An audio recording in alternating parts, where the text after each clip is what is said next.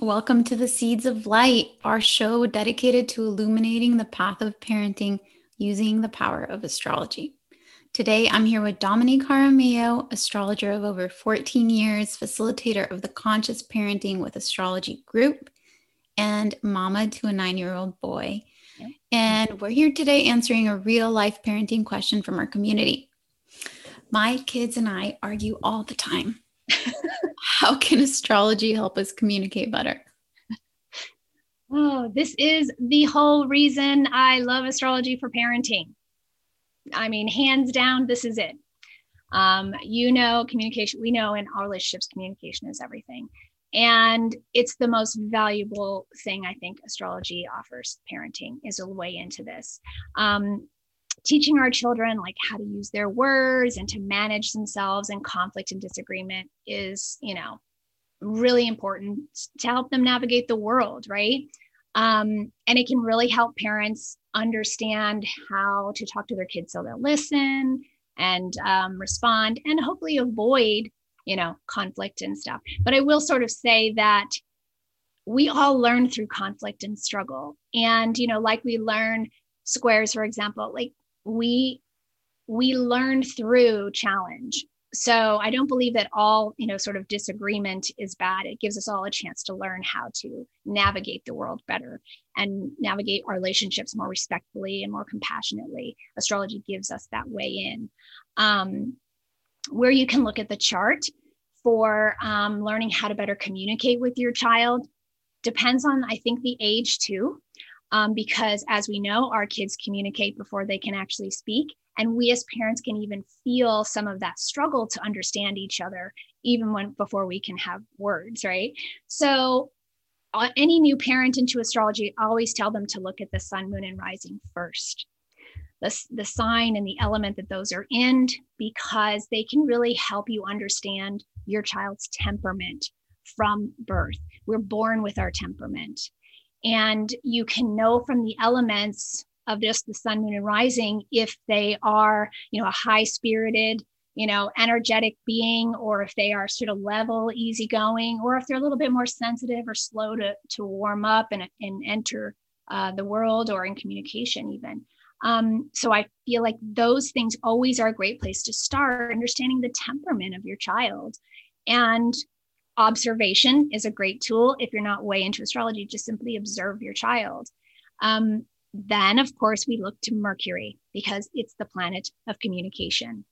Dominique i have a yeah. question. Ask me. So when you're talking about temperament which is so exciting for all of us parents to be tuning into yeah.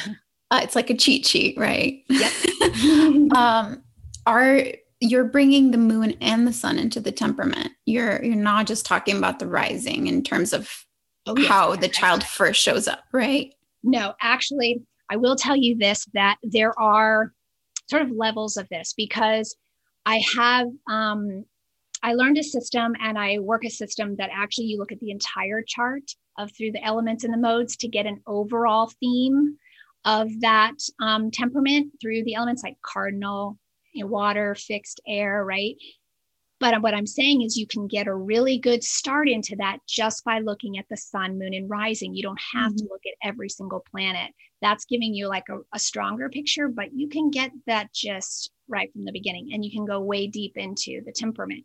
But that gives you a great insight. If you've got fire, earth, and air, that's different than two waters and an, and an earth or you can already sense energetically. That's the thing i love about elements because you can sense and look into nature you know for the sense of that and you get a feeling of what that is. You'll get a feeling of mm-hmm. our the way our child like communicates right? Yes. so then when they start talking we're like okay let's look at that mercury right? You know how what what are how do their words come out? How do they reason? How do they communicate? You know how do their minds and mouths work together, you know? Um, and then, of course, knowing this for ourselves. So, when the way we speak and communicate and our temperament is different, which it usually is, um, from our child, we have to make adjustments in order to have, you know, good relationships and and navigate situations. Right? Um, you could look at, for example, Mercuries that are in opposition to each other, yours and your child's, or in a square, maybe, um, or even Mercuries that are conjunct in, say, a fire sign. Very passionate. You're equally compassionate, right? You're equally fiery. You might be able to, you might be butting heads because you're too alike. You know what I mean? Things like that. So I think it's really important to understand your Mercury, yours, you know, your temperament, your Mercury, your child, their their temperament and their Mercury, and then practice, right? And then it's about practice. Um, I came up with a really cool thing the other day as I was thinking about this, and I call it the three T's tone, temperament, and time. Okay, so the first one is about our tone, our tone of voice, recognizing either in the moment or when we see that argument coming, because usually we have the same ones over and over again when they're kids, right? we see it coming, make a choice about the tone of your voice and maybe experiment with how your tone of voice actually affects your child or how they respond to your tone. So we can make choices in our tone of voice, right? They can make a difference. Temperament, understanding your child's temperament and your temperament, whether you have this feisty child who's typically more combative and spirited, or if you have a child who's a little bit more sensitive or needy um, and easily upset. And then time. So this could be the um, how old they are. You know, how much time have they been here, right? Where are they at in their developmental cycle? And are you expecting too much from a child of a certain age? Or are you, you know, are you stressed out? Are you expecting more than this child is capable of in that moment? Or the actual available time present in a moment to deal with a situation, like literal time. Like, we've got to get out of the house. And again, you're not putting your shoes on. We have to go, right? And that kind of thing. Or helping them with their schoolwork, which is like a constant battle over and over every day, right? So, communicating also natural consequences in uh, that moment for example, trying to get out of the house, you know, put your shoes on. The natural consequences we're going to be late or you're not going to um, we're not going to be on time and you are going to have to be shoeless or pick them up. We can't talk about this now. We don't have time now so if you can adjust your tone to say grab your shoes you can put them on in the car. Try to adjust your tone remember who you're dealing with and you don't have time and say we'll revisit this later and I think though knowing that, then later on, the, the key with parents is we always think we're going to come back to things and we don't because life moves on and we think we're past it.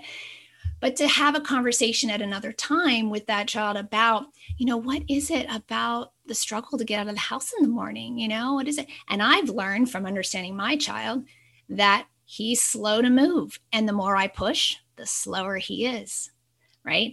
So we have to get up early. We have to make more time, right? Because, and this is where we have to take initiative and responsibility because I find myself in this position where I've let him, you know, take more time and now I'm rushing. But I'm angry because he's not ready to get out the door. But I haven't set us up for success either. Right. yeah. Um, you know what I'm saying? So, and I have a, a good example of that is in the mornings, my son is a Pisces that likes to sleep in. And I start by giving him kisses and warming him up. Time to get up. And then I get out, I get my coffee, and I'm like, come on, Joe. You know, I'm calling. And I explained to him, look, you know, my tone is about to change. You're going to be late for school. You have to get on. And some days it gets up there, and some days he knows, you know, he'll get out of bed. But um, I do think that I always recognize my role, you know, my tone, knowing my child's temperament, and whether in that moment or not, I have actually honored that or it's just about me, you know, and going back and having those conversations later about, hey, I'm sorry, not being afraid to apologize to our child. You know, I'm sorry that I snapped at you. Mommy was just in a rush and I didn't get us up enough time to get everything we needed to get done. We're going to do better tomorrow, that kind of thing. Um, so I think that that's like a fun way of kind of remembering, oh, my tone of voice, the temperament of my child, and the time, you know.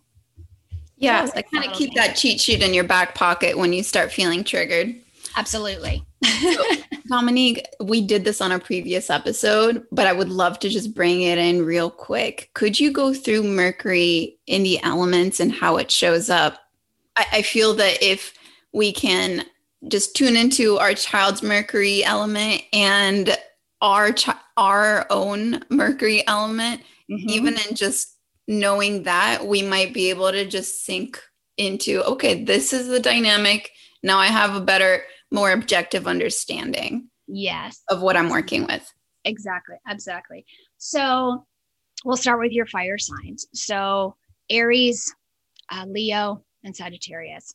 So with fire sign mercury's you have a lot of compassion i mean a lot of passion they might speak fast really excitable um, and you know can be one off with you know really kind of uh, short tempered or quick with their wording and can you know accidentally offend or accidentally you know hurt or harm that kind of thing non intentionally and so you have to give them you know space to, and teach them a little bit more about um, the way that they're especially i love your passion i love your excitement you know kind of honoring that.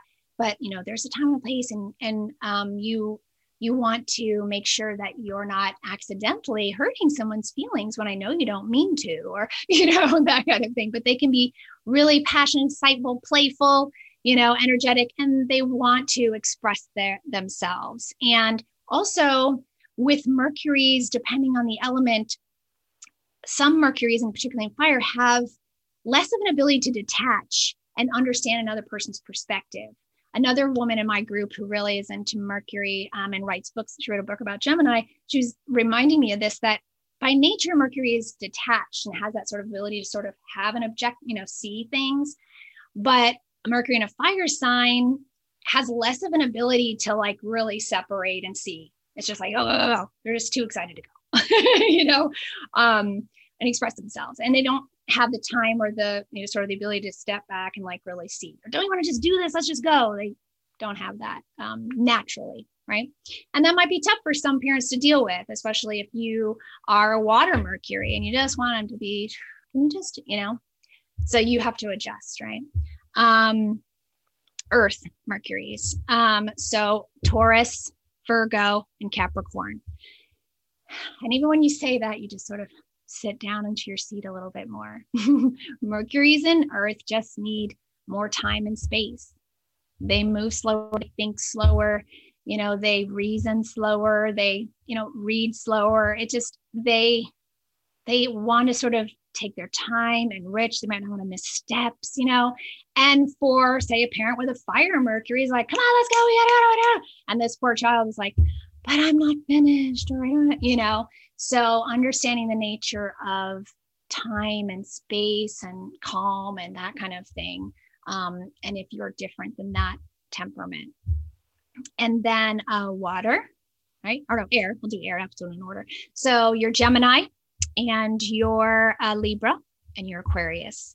So, these are your, you know, Mercury peeps, right? For the most part, they mental peeps. They love to talk. They're really curious. They're going to love to learn, um, which is great and fun.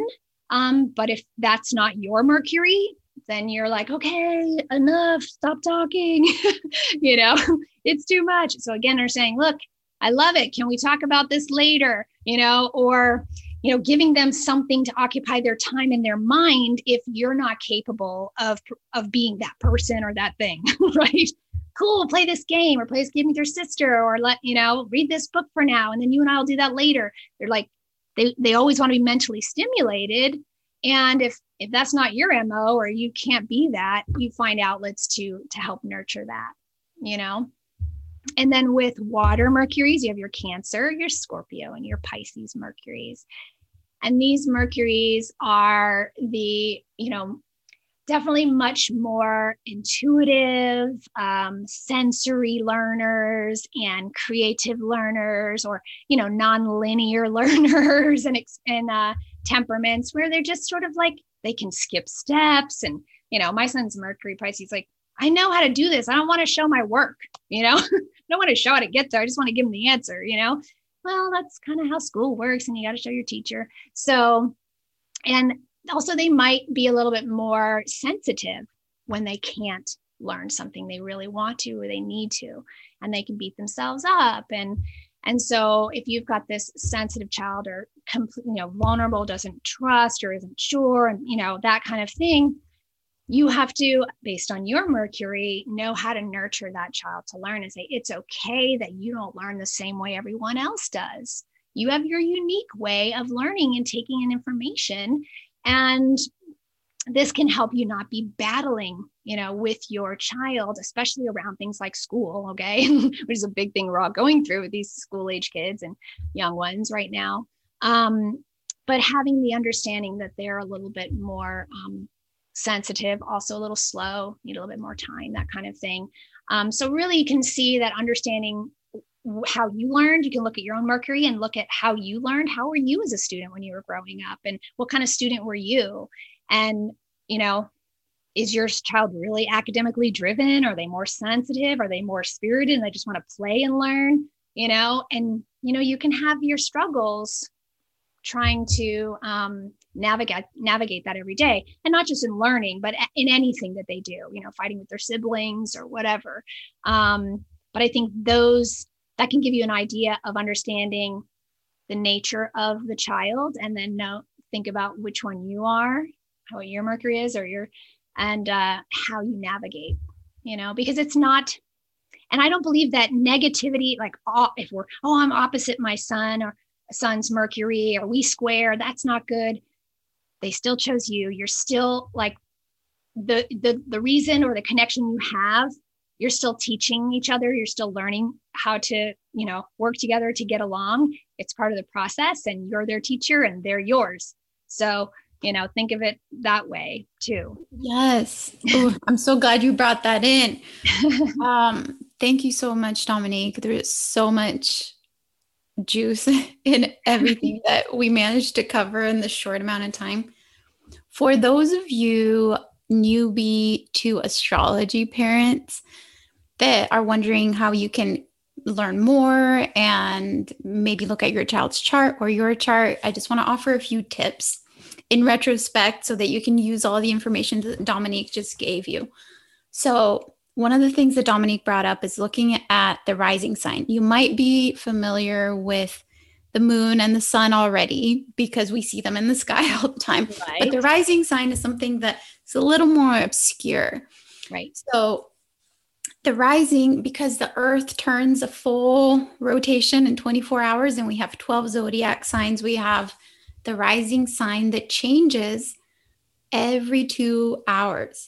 So that's one of the things that's very dynamic in our day because we go through all of the zodiac signs in one day. Yep. So that's one of the things that's really going to add that like very specific flavor to how your child is showing up in the world. And it's literally just the sign of the zodiac that is on the horizon when your child is born. And then if he's born two hours later, maybe even an hour and a half later, it could be a totally different sign, depending on exactly you know, what we're uh, what sign we're talking about. And if you want to look at your child's chart, I love astro charts, and you can actually just go to astrologyhub.com forward slash astro dash astro dash charts and what I love about them is that they're very newbie friendly. Like they use less glyphs, like less symbols for planets, and they actually will spell out a lot of the signs and and then underneath they give you kind of a little cheat sheet. I think they even give you your tally of how much of an element you have. Oh, good. So if you're a very fiery person, so it's just really great to go and get your chart and your child's chart if you're interested in starting to apply any of this and just start to play with it in watching the episode. Have them in your hand mm-hmm. and listen to what Dominique was saying about Mercury through the different elements. See what comes up for you as you're listening and you're looking. Dominique also brought up the opposition or the square, which just very visually so that you understand the opposition really is like if you're looking at Mercury, then what's happening directly opposite on the other side of that circular chart. Right. That's what's opposite your Mercury or your moon or your sun, because we were talking about all those different planets playing a key role in the temperament, right? And our communication. And the square again, back to our geometry class, we're looking at a 90 degree angle. So yep. you want to look at a 90 degree angle from that Mercury, maybe um, on either side. Right. So, and you can draw them in. Like if you get it, your charts printed, you can use your colored pencils and start just pulling the things out that really stand out to you and just have an exploration. Yes. So, um, and my last tip for all of you is go to astrologyhub.com forward slash moon sign and you can get a free PDF download um, discussing all of the different moon signs. So there are 12 zodiac signs. So the moon can be in 12 different zodiac signs, and each one has its own quality. So we talk about the elements of the moon and we talk about each zodiac, how that might show up in your child, the kinds of things that they need in order to be nurtured, and what helps them feel good and alive. Yeah. Um, and you can go to astrologyhub.com forward slash moon sign for that. Thank you so much, Dominique. Thank you, everybody, for tuning in. And I look forward to doing this with you some more.